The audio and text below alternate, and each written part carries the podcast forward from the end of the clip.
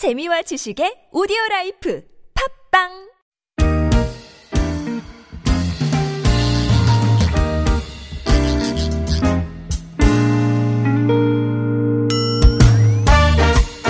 서울 속으로 2부 시작됐습니다. 오늘 목요일 노무상담으로 함께 하시는 날입니다. 이원석 노무사와 오늘도 든든한 마음으로 함께 시작해 보겠습니다.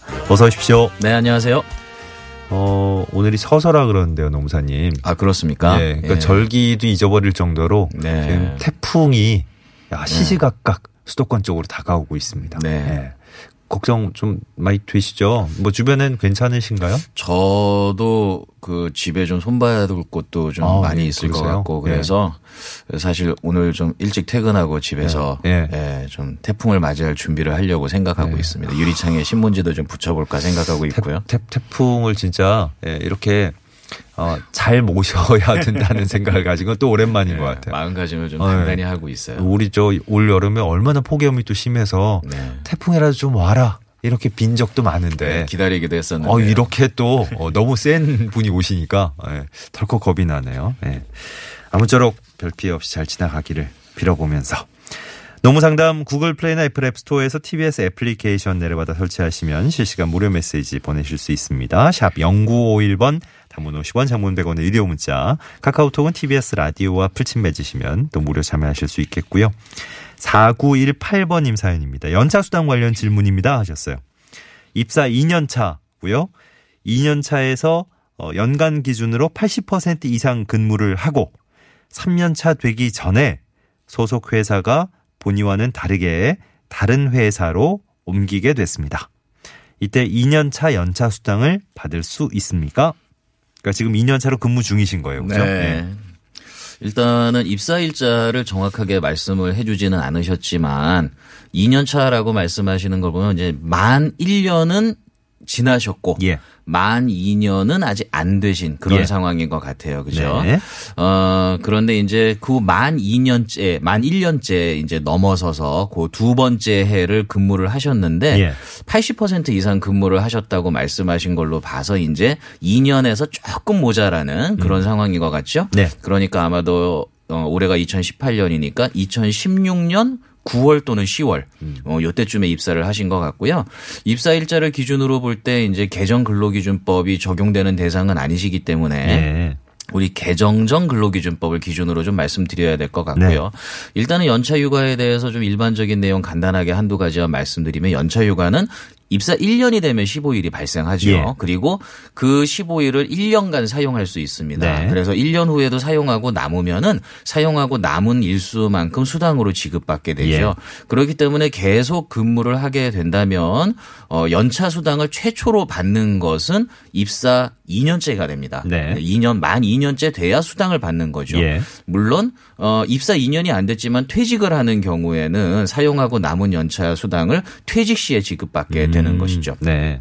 어, 지금 질문 주신 분의 경우에도 지금 1년째는 지났기 때문에 연차 15일은 생기셨어요. 예. 생기셨는데 이제 그 연차 휴가를 사용할 수 있는 기간이 1년인데 네. 그 1년을 다 채우지 않고 지금 퇴사를 하신 상황이죠. 이직을 하셔야 예. 되는 거예요. 그래서 지금 입사 1년째 된 때에 발생한 15일에 대한 연차 수당은 지급받으실 수가 있습니다. 네.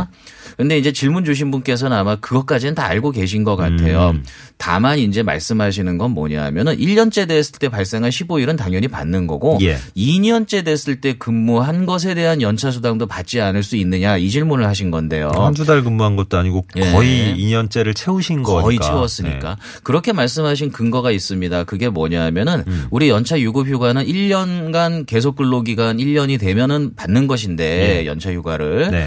어 받을 수 있는 요건이 그 1년간 어 출근율이 예. 8할 이상이 돼야 된다라고 하는 80% 규정이 이상이군요. 있어요. 어. 그렇기 때문에 지금 질문 주신 분께서는 이미 80% 이상을 근무를 음, 하셨기 때문에 수당을 받을 수 있는 것이 아니냐, 연차 휴가를 받을 수 있는 것이 아니냐 이 질문을 하신 건데요. 그 규정을 정확히 네. 알고 계시군요. 그래서 그렇죠. 80% 이상을 얘기를 예, 하셨구나. 그런데 네. 이제 결론부터 말씀드리면은 그것은 받을 수 있는 것은 아니라고 봅니다. 예. 왜냐하면은 연차 휴가는 계속 근로 기간 1년이 되면 받을 수 있는 것이거든요. 네. 그러니까 지금 두 번째 해는 아직 1년을 채우지 못하셨어요. 예. 그러니까 계속 근로 기간 1년이 된다는 조건이 채워진 후에 음. 그 기간 동안에 출근율이 8할 이상 돼야 된다는 된다는 의미죠. 아. 그러니까 기간으로 보았을 때 1년 중 예. 80% 이상이 경과됐다고 해서 연차 휴가 발생의 어떤 조건이 된 것이 아니라 일단 1년간은 근속을 하시고 음. 그 근속 기간 동안 출근율이 8할 이상 되어야 예. 한다라는 예. 의미이기 때문에 지금 이 경우에는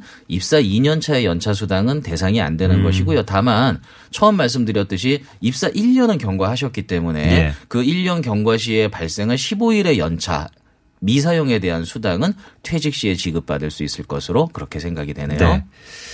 혹여 연차 얘기 이런 식으로 이제 설명 들으시고 나서는 예전에 월차 있을 때가 더 나은데요. 이렇게 생각하시는 분이 계실 수도 있겠네. 네. 참고적으로 월차 말씀하셨으니까 네. 아까 제가 어, 질문 주신 분의 경우에는 입사 일자를 보고 건데 개정 근로기준법의 적용 대상은 아니라고 말씀드렸지만 어, 2017년 5월 30일 이후에 입사하신 분들 네. 그러니까 이제 5월 올해 5월 29일 기준으로 1년이 안 되신 분들은 1년이 안 된 그 기간 동안에도 한 달 개근 시엔 하루의 연차 아, 휴가가 네네. 생기게 되죠. 예. 그렇기 때문에 1년이 되는 시점에서는 15일이 생기게 되니까 음. 1년만 채우게 되면 연차 휴가는 26일이 된다는 거. 네. 그것은 참고로 알고 계시면 될 것 같아요. 예. 8650번님 경비원입니다. 정부 보조 지원금 13만 원 나오는 걸 모두 주지 않고 일부를 떼어서 어, 관리실 직원들에게 나누어서 지급하고 있어요. 문제가 안 될까요? 하셨습니다. 일단은 여기서 말씀하신 정부 어, 보조금이라고 말씀하신 13만 원은 이제 일자리 안정자금을 아, 말씀하시는 예. 거거든요. 예, 예. 어, 일자리 안정자금은 이제 올해 최저임금이 이제 많이 인상되었기 때문에 그 최저임금 인상으로 인한 어, 부담을 네. 사업자들의 부담을 경감시켜 주기 위해서 정부에서 지원하는 금품이고요. 예. 우리가 흔히 지원금엔 두 가지가 있습니다. 특정 근로자에게 주는 지원금이 있어서 음. 특정 근로자를 지정해서 그 근로자에게 바로 전달해 줘야 되는 지원금도 있을 수 있고요. 예. 어, 어떤 지원금은 그냥 사업자에게 지원하는 지원금도 있죠. 음.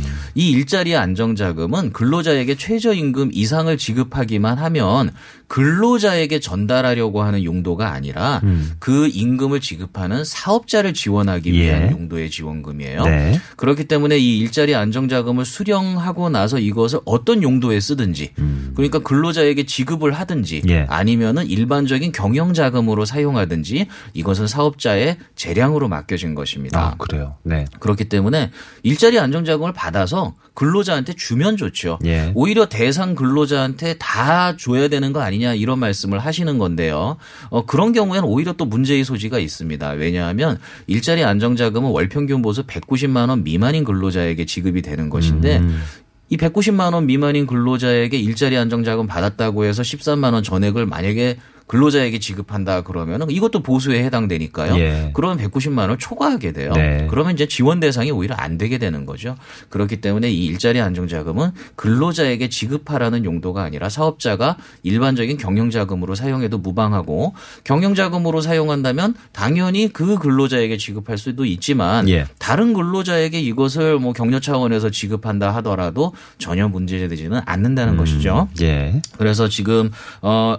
어, 200만 원 이상 받는 다른 관리직 근로자에게도 이 금액을 지급한다라고 했는데 이것을 꼭 일자리 안정자금을 지급한다라고 생각하실 일은 아니고 예. 어, 그렇게 해서 발생한 경영 자금을 근로자에게 일정 정도 배분하는 이런 취지는 좋은 취지이기 때문에 음. 네. 제가 볼 때는 근로자들 입장에서 뭐 반대를 할 만한 이유라든가 불법의 소지가 있는 것은 아니다. 예. 이렇게 말씀드릴 수 네, 있겠네요. 거기서 일하시는 그 근로자들에게 최저임금 이상이 지급이 된다. 이게 그렇죠. 전제입니다. 그죠? 네, 그렇죠. 네. 그렇지 않고 지금 뭐 딴 데 쓰고 계시는 거는 말이 안 되는 거고. 네. 예. 어, 일자리 안정 자금에 대해서 이제 그동안 몇 번 설명해 주신 기억이 나는데, 네. 한 번 더 짚어 주신 셈이고요. 4684번 님의 질문이 조금 긴데, 이걸 요약 좀 해 보겠습니다. 오후에 택배 상차 아르바이트 합니다. 그리고 저 농사님 뭐 너무 잘 아실 거고 그죠? 네. 그 아르바이트 한창 구할 때 네. 많은 청년들이 이제 좀 고려하는 것들이 이제 여러 가지가 있는데 그 이제 어 드리는 노동은 좀 노동력은 좀 상당히 예, 힘들고 어려운 쪽에 속하고 대신 이제 보수는 좀 두둑한 편으로. 시급이 좀 예. 높기 때문에 뭐 그렇죠. 경우에 따라서는 뭐꿀뭐 이렇게 부르기도 하고요. 단기 단기 아르바이트로 이제 생각하는 젊은 층도 많고 네. 예. 상당히 힘든 일로 예. 그렇게 알려져 있죠. 보수로 생각하면 아까 말씀하신 허니가 맞는데 예, 아우 일의 강도로 보면 이게 상당히 힘들죠. 어쨌든 예, 아르바이트를 하시는데 오후에 하시는데 며칠 전에 회사가 좀 힘들다면서 다들 내보냈어요. 저도 포함이 됐습니다. 제가 근무한 지는 1년에서 한 열흘 정도 딱 빠집니다. 처음부터 근로계약서도 쓰, 쓰는 게 없었고 수수료도 3.3%꼭 떼어갔습니다. 월급은 15일에 보통 지급이 됐었는데 좀 더 기다리라고 하네요. 어떻게 대처하면 좋을까요? 하셨습니다. 네. 딱히 긴 사연은 아닌데 음. 몇줄 안 되는 문장 속에 너무 많은 이 문제들이 숨어 있어요. 그러니까요. 뭐 예를 들면 1년에서 며칠 안 남겨놓고서 근로자를 해고했단 말입니다. 음, 그죠? 뭐 부당해고 문제도 있고 공은재 하나 근로계약서도. 안 썼고 네. 근로소득세 내고 4대 보험 들어야 되는데 그것도 안 하고 3.3%만 뗐고 예. 또 3.3%뗀 거는 사업소득세를 사업소득세 뗀뗀 거죠. 거죠. 근로소득으로 어. 신고를 하지 예, 않고 예. 4대 보험 가입하지 예, 않기 예. 위해서 그렇게 한 걸로 보이고요. 네. 그리고 지금 월급도 마지막 달 월급을 좀 늦게 주고 있어요. 아직까지 안 준 거죠. 음. 예. 지금 질문 주신 분께서 어찌해야 좋을까요? 말씀하셨는데 이 중에서 뭘 어찌해야 좋을까요?라고 말씀하신 건지 네, 이게 다 사실 들어 있어서. 명확하지 않기 때문에 그냥 음. 두루두루 제가 그냥 조금씩 얘기를 해본다면 예. 일단 제일 고민해봐야 되는 거는 아, 열흘 있으면 1년 되잖아요. 네. 그러면은 퇴직금을 받을 수 있단 말입니다. 예. 그렇기 때문에 근로자를 1년 되기 열흘 남겨놓고 해고하는 게 이게 타당한 것인가. 음. 만약에 이 사업자가 사용자가 퇴직금 지급 의무를 회피하기 위해서 1년을 남겨놓고 근로자를 해고한 것이라면 명백하게 부당 해고에 해당할 것으로 생각됩니다. 실제로 경영이 어려워서 뭐 어쩔 수 없이 내보냈다 이게 아니고 네. 일단은 말씀이죠. 어, 사업주는 이런 항변을 할 수 있어요. 뭐 근로계약서도 안 썼고 사업소득세 3.3% 떼는 분이니까 이분은 근로자가 아니다라고 아. 주장하는 경우가 많죠. 네. 하지만 어, 제가 이 아르바이트에 대해서 좀 알고 있는 바로는 음. 어, 지정된 시간에 지정한 장소에서 근로를 제공하고 정해진 임금을 받는단 말입니다. 예. 근로자로 인정되지 않을 가능성은 저는 거의 없다고 생각돼요. 예. 그렇기 때문에 명백하게 근로자에 해당하고 그렇다면은 함부로 해고할 수 없는 것인데 이 네. 근로자를 퇴직금을 받을 수 있는 요건을 충족시키기 며칠을 남겨놓고 해고를 했기 때문에 명백하게 부당해고에 해당할 것이다라는 게 첫 번째고요. 네. 그렇다면은 부당해고 구제 신청을 하면 원직 복직과 임금 상당액을 받고 그 동안에 1년은 넘어갈 테니까 당연히 퇴직금을 받을 수 있는 요건도 채워질 것이다. 음. 예. 그런데 지금 말씀하신 대로 정말 경영이 어려워서 해고했느냐, 해고했다라고 하더라도 결과는 달라지지 않습니다. 음. 아, 그래요? 경영이 어려워서 근로자를 해고할 때는 우리 법이 정한 경영상 해고의 요건이 있거든요. 경영상 해고의 요건이라면 뭐 이제 긴박한 경영상의 필요성이라든가 예. 해고 회피를 위한 노력, 음. 또 근로자와의 성실한 협의, 뭐 이런 것들을 갖추어야 되는데 제가 볼 땐 그런 요건들을 갖추었을 가능성은 적어요. 그렇기 음. 네. 음, 때문에 역시 부당해고에 해당할 것이다라는 거죠. 예. 다만 질문에서 이제 그 경영이 어려워가지고 만약에 근로자 전원을 해고하고 폐업을 한 것이다.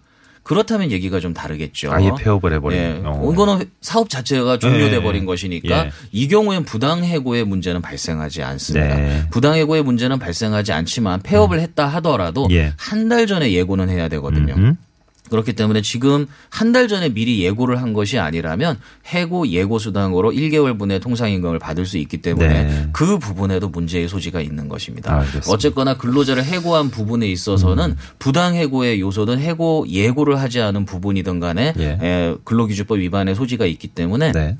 퇴직금이든 해고 예고 수당이든 받을 수 있는 요건은 충족될 것이고요. 예. 어, 뭐 급여를 어, 지급하셨다, 지급을 지금 안 하고 있다. 뭐 이 부분은 간단하죠. 이 부분은 당연히 어, 우리가 근로자를 어, 근로자가 퇴사한 이후엔 14일 이내에 임금이라든가 근로관계로 인한 금품을 청산을 해줘야 되거든요. 그렇기 때문에 어 15일이라고 하셨으니까는 아직 14일은 안 됐단 말입니다. 그죠? 아니구나. 퇴사로부터 퇴사일이 15일이 아니라 예. 아니라 급여일이 15일이거든요. 네네네. 그러면은 어 아마도 14일이 지났을 가능성이 그래요? 높죠. 네. 그러니까 고용노동부에 신고를 하시게 되면은 아마 이 부분은 조사를 해서 임금을 지급하도록 예. 그렇게 지시를 내리도록 그렇게 할게 될 것 같아요. 참 많은 게 담겨 있는 예. 네. 종합 종합 세트 같은 사연이었습니다. 4858번님 7시에 출근해서 6시에 퇴근하는 회사에서 일해요. 식사 시간은 1시간 주어집니다. 주 40시간 외에 근무는 1.5배 계산해서 받습니다. 아침 식사 시간 30분을 여기 계산할 때 빼서 줍니다. 아, 주 40시간 원래 정해진 거 외의 근무는 1.5배 계산해서 받는데 이때 아침 식사 시간을 계산해서 빼서 줍니다. 그러고 보면 점심 시간 30분도 제대로 쉬지 않아요. 어, 이런 네. 계산이 맞는 건지 물어보셨습니다. 네. 보통은 이제 9시에 출근해서 저녁 6시까지 근무를 하면 9시간인데요. 예. 그 9시간 중에 점심 시간 1시간을 휴게 시간으로 음. 봐서 그 휴게 시간은 근무 시간으로 보지 않죠. 예. 그래서 보통은 8시간 근무가 네. 됩니다. 지금 질문 주신 분은 아침 7시에 출근해서 6시에 퇴근하시는데 질문의 내용을 보면 식사를 두 번 하시는 음. 것 같아요. 그런데 그 식사 시간을 30분으로 하고 있는 것 같습니다. 그렇습니다.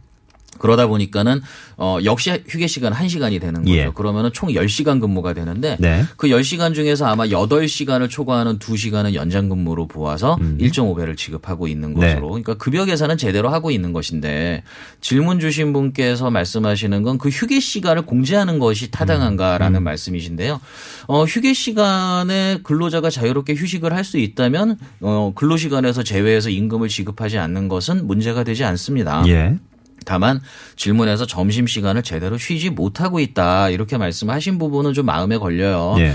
예, 그래서 우리가 뭐 사업장 사정에 따라서는 진짜 점심 시간에 식사만 간단하게 빠르게 하고 음. 뭐 기계를 돌려야 된다 이래가지고 일을 하시는 경우도 있기 때문에 그런 경우에는 당연히 이것은 휴게 시간이 아니라 근로 시간이 되니까요. 음.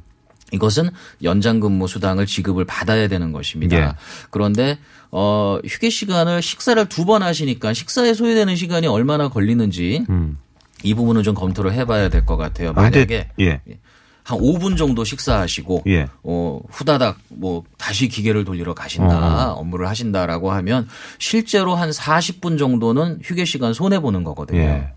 예. 그렇다면 그 부분에 대해서는 근로시간으로 인정해서 추가의 임금을 지급받는 게 맞습니다. 네. 그렇기 때문에 일단은 한번 시간을 한번 측정을 해보시는 게 중요하다. 예. 그리고 만약에 뭐 식사하는데 한 20분 식사하시고 뭐한 5분 정도 어. 예. 조금 일찍 업무 시작한다 이런 거라면 네. 사실은 이런 정도 문제는 임금 체불이나 뭐 이런 문제로 보기는 곤란하거든요. 그렇다면 사업주한테 에, 아침 30분, 점심 30분의 휴게 시간은 온전하게 그 휴게 시간 보장받는 쪽으로 보장을 해줄 어. 수 있도록 예. 그렇게 요구를 해서 휴게 시간을 보장받도록 시도하는 것이 가장 중요한 문제가 아닌가 그렇게 생각이 됩니다. 알겠습니다. 아, 뭐 11시간 근무하시는데 1시간도 제대로 지금 모시고 계시니까 그렇죠. 이거 자체가 좀 예, 언뜻 생각해 봐도 굉장히 일하시는데 힘들 것 같다는 느낌이 드네요. 예, 관련된 질문들이 많이 떠오르는데 예, 시간이 많이 지나가지고 여기까지 해야 되겠는데요. 노무상담 이원성 노무사님 수고해 주셨습니다. 고맙습니다. 네, 감사합니다. 예. 이원성 노무사님 항상 느끼는 거지만 모교 래퍼 같은 느낌이세요. 아, 이게 저 쉴 틈 없이 그냥 예, 오늘은 숨이 좀 차네요. 인사를 나누시고 또, 아. 또 등장하셨네요. 네. 다음 주에 뵙겠습니다. 자, 평소에는 고용노동부 1350번이나 전화 120번을 통해서 각 자치 구별 시민 명예노동 옴부즈만 제도 이용하시면 좋겠습니다. 네, 고맙습니다.